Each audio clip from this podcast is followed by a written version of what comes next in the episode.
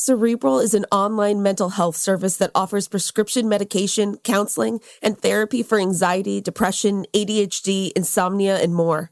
Cerebral is one of the few services that provides prescription medication online through a licensed provider and ships medication straight to your door. You can schedule sessions based on what's most convenient for you, and you don't have to wait weeks to be seen. And BuzzFeed Daily listeners can receive 65% off your first month of medication management and care counseling at cerebral.com slash BuzzFeed. Go to cerebral.com slash BuzzFeed for 65% off your first month. Join Cerebral today on their mission to make quality mental health care accessible and affordable for all. It's time to gear up for the NFL postseason. Yes, sir! Head over to NFLShop.com today for the largest assortment of officially licensed gear. I need it! NFL Shop is your destination for jerseys, t shirts, headwear, and more. Oh, you're sweet with it! Come back after the game for the best selection of NFL gear anywhere. How you like that, baby? Rep your team pride with styles fit for the whole family. To shop now, go to NFLShop.com. Look through your children's eyes and you will discover the true magic of a forest. Find a forest near you and start exploring at discovertheforest.org. Brought to you by the United States Forest Service and the Ad Council. Influencer Emma Chamberlain responded to the criticism about her attending the Met Gala. People are looking back at the problematic Blurred Lines video following the release of an excerpt of Emily Ratajkowski's upcoming book. And we're speaking with gaming and TV critic John Walker about Squid Game and why everyone's obsessed with it. It's October 5th, 2021.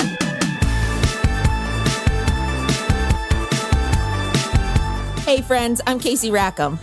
And I'm Shyla Watson. Welcome to BuzzFeed Daily. So, obviously, Casey, um, the internet just sort of stopped yesterday. Facebook, Instagram, WhatsApp were all down. Um, and I like I don't like it. It felt like, you know, when Netflix does the are you still watching thing? It was like, yeah, yeah, yeah. It, it, felt like this was the internet's way of telling me that I needed to get a life. Um, but now it's back, so I don't have to.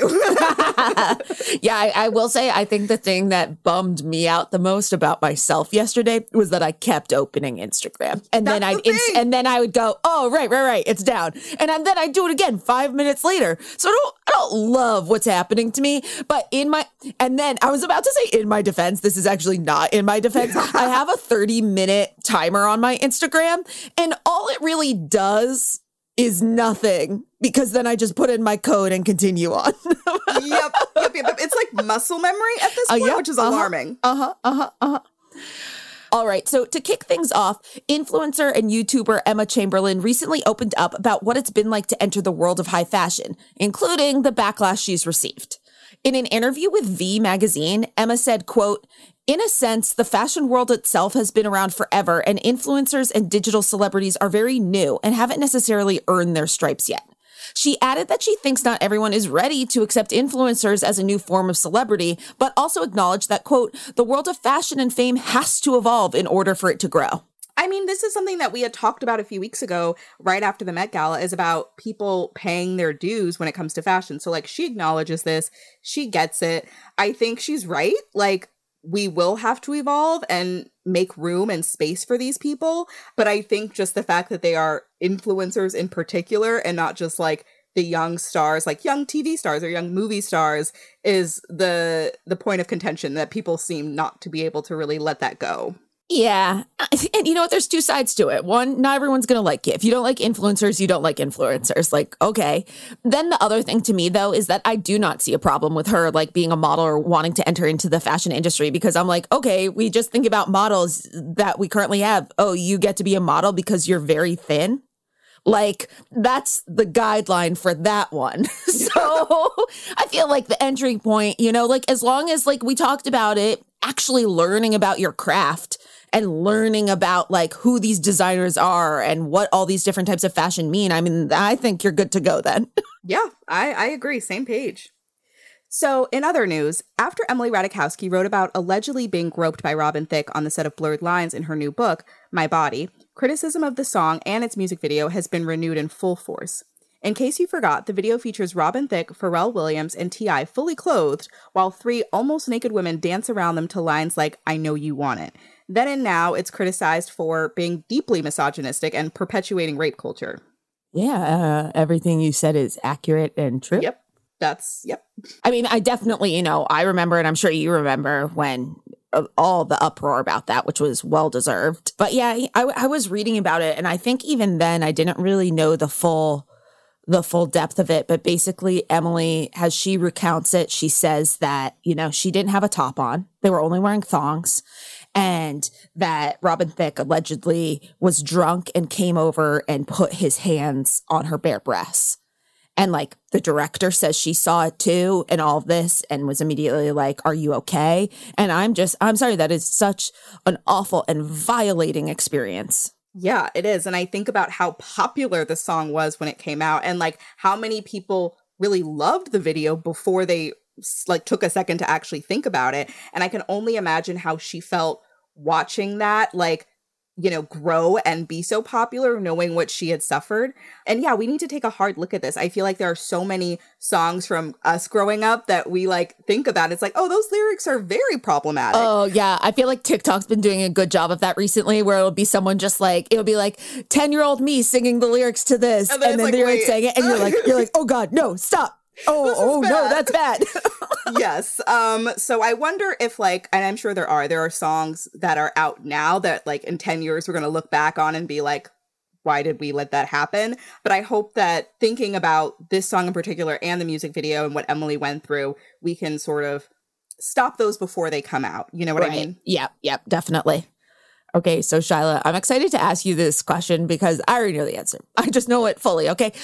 Have you seen Squid Game yet? Casey, of course not. That would be one of the worst decisions I could possibly make in my 20 something years on this earth. I will not be watching it, but I have a lot of respect for the people who were courageous enough to watch it. Okay, well, I watched it, and you're right. Oh. Your little Hallmark heart should not and cannot watch. No, no, no, no. but I've seen it. So many other people have seen it. Everyone is talking about it. And honestly, rightfully so, since it's on its way to becoming Netflix's most watched show ever. Today, we're going to be talking with TV critic John Walker about why Squid Game has captivated audiences literally around the world, including me, who could not look away from the screen. Hi, John. Thanks so much for joining us today. Hi. So, Netflix's Squid Game was released a couple of weeks ago and it's become a global sensation. You know, hashtag Squid Game on TikTok has been viewed over 22 billion times, and Netflix CEO Ted Sarandos said the series is on track to be Netflix's most watched show ever. Without getting into spoiler territory, can you explain the basic premise of Squid Game for our listeners? Sure, yeah. I think ultimately it's a program about wealth inequality but it's all shown through an allegory of a grotesque battle royale like survival game. So debt ridden adults are competing in children's games for 45.6 billion won. I looked it up, which is $38 million. Yep. And uh, it it is a shocking, dark, sometimes funny, but mostly dark show. yeah. Now, this isn't the first story about a deadly game where contestants compete for a giant cash prize. You know, it makes me think of Running Man, The Most Dangerous Game, or even something like The Hunger Games. I mean, with a show that's about so many people at their lowest of lows, most of whom are getting killed right before our eyes, why is this show so hard to turn off? Like, why can't people look away? So I I was looking into this about you know how far back this idea goes, and I discovered there's a 1958 science fiction book called The Prize of Peril by someone called Robert Sheckley, and that was about a man who was on a reality TV show. He was on this. This book predicted reality TV shows, and then he was in a series of high concept, high danger shows. And the, the next one was going to be going on the run from gangland killers, and um, and then it became a German movie called Das Millionen. My German is not good enough for this. Millionenspiel. And then a French film called Le Prix du Danger, and um, and then The Running Man was plagiarized. It was shown there was a lawsuit from that, even though it was a Stephen King book. So yeah, clearly this idea has just gone has been around for a really long time. But okay, so why does it work? I think it's because the satire of it is really easily accessible. It, what you're watching is so obviously wrong And so clearly, what's happening is so disgusting, but it's completely compelling. So you're unavoidably placed in the center of the wrongness. You're forced to feel both extremes at once. That sort of duality, it forces you to contend with the subject. You, you, you know, it is, you, as you say, you can't look away, but what you're looking at isn't okay. And that you can't, you can't put that down as you're watching. You know, so a little bit of a segue, but Hollywood has a massive IP problem, aka they're not willing to take risks on many new things and would rather use stories that already exist. So while Squid Game was new, it's been so successful that people are really worried that Netflix is going to try and make a US version. What are your thoughts on that? Wow, um it seems so unnecessary. The fact that this is the biggest show on Netflix, I, I think it's like this weird feeling of joy that comes from that. That um, I was like, I'm someone who groans when something's got subtitles because I was like, oh, I'm going to have to give it my undivided attention now. This is, I can't just play games on my phone while I'm watching this. And the fact that I and everyone else in the world apparently was willing just to forego that to focus and concentrate on this show, it just seems superfluous now to make a US version. I, you know, the idea that it's such a brand new IP, I don't think is so true because obviously it was strongly based on Battle Royale and other Japanese manga. And then there's been lots of stuff since then that's sort of built up to this point, I guess. So, in some senses, you can say it has a lineage, but yeah, as a fresh new idea, I, I think what we're more likely to see is just loads of horrible attempts to copy it. very true, very true. Yeah. we were, we were um, I was talking about it with some friends last night, and it's like Hollywood. All they've wanted since Ted Lasso came out is like heartfelt Ted Lasso shows, and now all of a sudden we're like Squid Game. we're like a total opposite. we don't want happiness and joy anymore. We want death. All right, we'll be right back with John Walker and more about Squid Game.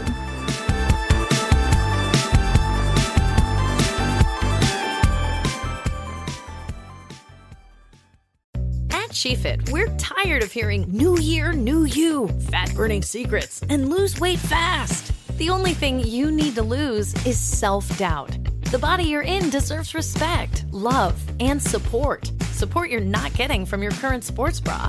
It's time to experience the only sports bra that actually does its job and outperforms the most popular brands on the market.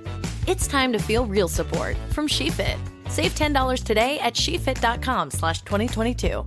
Raffi is the voice of some of the happiest songs of our generation. Baby Beluga. So, who is the man behind Baby Beluga? Every human being wants to feel respected. When we start with young children, all good things can grow from there. I'm Chris Garcia, comedian, new dad, and host of Finding Raffi, a new podcast from iHeartRadio and Fatherly. Listen every Tuesday on the iHeartRadio app or wherever you get your podcasts. The NFL playoffs are here and the Super Bowl is right around the corner. You can follow the action like a fan or you can prep like a scout if you listen to the award winning Move the Sticks podcast. The show is hosted by me, Daniel Jeremiah, and my partner, Bucky Brooks. The two of us bring knowledge from careers as NFL talent scouts to the podcast world so fans can watch and understand the nuances of the game like never before. After the Super Bowl, it's draft season. If you want to go in depth on this year's prospects and learn what makes the top players stand out, there's no better podcast than Move the Sticks. We'll break down film from the professional and college games so you can know which player to look out for when the football season returns next fall. You'll learn a ton about the NFL, and I promise we'll make it fun along the way. We'll have several new episodes dropping each week, and you don't want to miss a single one. Subscribe now and listen to the Move the Sticks podcast on the iHeartRadio app, on Apple Podcasts, or wherever you get your podcasts. Welcome back. We're talking with gaming and TV critic John Walker about Netflix's new series Squid Game. Now, another big reason that Squid Game has resonated with so many people is that it's a pretty ruthless satire about wealth inequality and poverty in the 21st century, like you mentioned. Some have even called it, quote, a scathing critique of capitalism. Now, you wrote a great piece for Kotaku uh, specifically about this. What is it about the subject matter of Squid Game that seems so relevant today? I, th- I think it's that wealth inequality is now pretty difficult to ignore, especially because it's become so farcical. Like right now, there are millions of people around the world furloughed or out of work following COVID. And, you know, we're all worrying about are we going to be able to afford heating this winter as the natural gas prices are soaring. And meanwhile, billionaires are going into space for some jollies. And that, that's so idiotic. That's so extreme that how can you not be noticed. Even if you're comfortably off, you, you realize some, you've got to realize something's wrong. And I think the absurdity of Squid Game, while it's so, you know, it's a reductio ad absurdum idea, it does feel miserably close. So, you know, considering that it takes place in South Korea, it's hard for me not to be reminded of Bong Joon Ho's Parasite, which also heavily delves into class politics, though under less dire circumstances. Do you think that the success of Parasite might have inspired Netflix to take a chance on a show like this? I really do. I really think it sort of laid the groundwork to prove there's an audience for subtitled foreign language content if it's, you know, if it's of a high enough quality. Um, and I think it would have been perhaps a much more difficult decision, especially when it's South Korea, which is less immediately familiar to most audiences. Japanese, I think there's a lot of groundwork laid for Japanese TV shows and and uh, and manga and anime and so on. But yeah, I think without, I don't see how you get this getting such a high profile without Parasite. No okay, because I'm not done talking about capitalism because I'll never be done talking about capitalism. Um, so, you know, the series has fans all over the world and some that you might not expect. You know, a few days ago, Jeff Bezos sent a congratulatory tweet to the team at Netflix and said, quote, he can't wait to watch the show. So Twitter took absolutely zero time to roast Jeff Bezos for his complete lack of self-awareness. I mean, did you see his tweet? Where do you think this disconnect comes from? Okay, so I have a theory about billionaires. oh, I'm ready. Do you remember like the old Star Treks where someone would phase out of reality? Oh. and they'd be able to see everything, but they couldn't interact with any of it. I think that's being a billionaire. So they, they they are still here, but they can't actually touch or interact or meaningfully connect with anything that's real, other than other billionaires. And so the rest of the world just becomes this weird, blurry confusingness to them. And I, I have a theory that that if he did sit and watch it, and I very much doubt he ever will, even then he would not be able to recognize himself as one of the VIPs. I don't. I think the detachment is so complete that it wouldn't register. Oh, he he definitely wouldn't. He definitely wouldn't. There's no doubt in my mind. Which, oh boy, I'm going to be thinking like, about that for the rest of the day. Don't say anything then. You know. no, but that's the thing. Is it that he doesn't even have that? He doesn't right. even have that ability to realize that he shouldn't have said it. That's how that's how far phased out he is. and it's just like to me, I'm just like he didn't even say like I watched the show and I loved it. It was just like congrats on a good show. right, yeah. Congrats on your numbers. Right. so I have a final question for you, John. How many people do you think will be dressing as a Squid Game contestant or a Squid Game guard for Halloween this year? Oh my gosh, it's going to be just so many, isn't it? It's going to be so gory. Um, although I think if you want, if you wanted to do it really well, you want to be the that horrific turning face in the oh, gosh, Yes, yeah. If you, if listeners, if you have not seen it, um, I, I don't know how to describe it more than that. An, an obscenely gigantic doll whose head turns and is kind of like a motion sensor slash killer. Imagine if, if you really could build a costume where it. it. just turns independently of your shoulders. oh, God, oh my yes. gosh. So scary. oh boy. All right. Well, John, thank you so much for joining us today. Thank you for having me. All right, that's it for today. Come back and join us tomorrow. And remember, just because my little Hallmark heart can't handle Squid Game doesn't mean that should stop you. Be sure to subscribe to BuzzFeed Daily on the iHeartRadio app, Apple Podcasts, or wherever you go for your sound stories. And please take the time to leave us a rating and a review. It helps us figure out what you like about the show versus what you love about the show. And remember to come back for more of what you love about BuzzFeed, coming to you daily.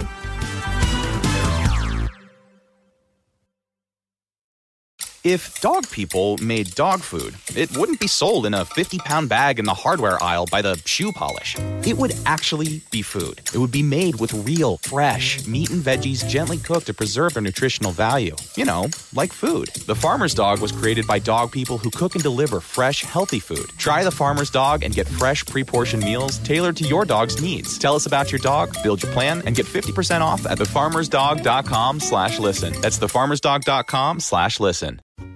Hello and welcome to our show. I'm Zooey Deschanel, and I'm so excited to be joined by my friends and castmates Hannah Simone and Lamorne Morris to recap our hit television series, New Girl. Join us every Monday on the Welcome to Our Show podcast, where we'll share behind the scenes stories of your favorite New Girl episodes. Each week, we answer all your burning questions like Is there really a bear in every episode of New Girl? Plus, you'll hear hilarious stories like this. Fun that was one my of your guess, things too. you brought back from Latvia. Yeah, I brought back a because hoop. all professional basketball players. yeah, it's like a little seven foot hoop.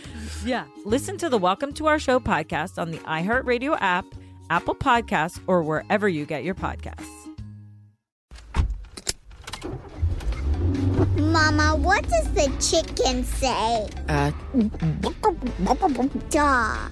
Cat. Giraffe. giraffe, really? Giraffe. Uh, giraffe. You're not going to get it all right. Just make sure you nail the big stuff, like making sure your kids are buckled correctly in the right seat for their age and size. Get it right. Visit nhtsa.gov.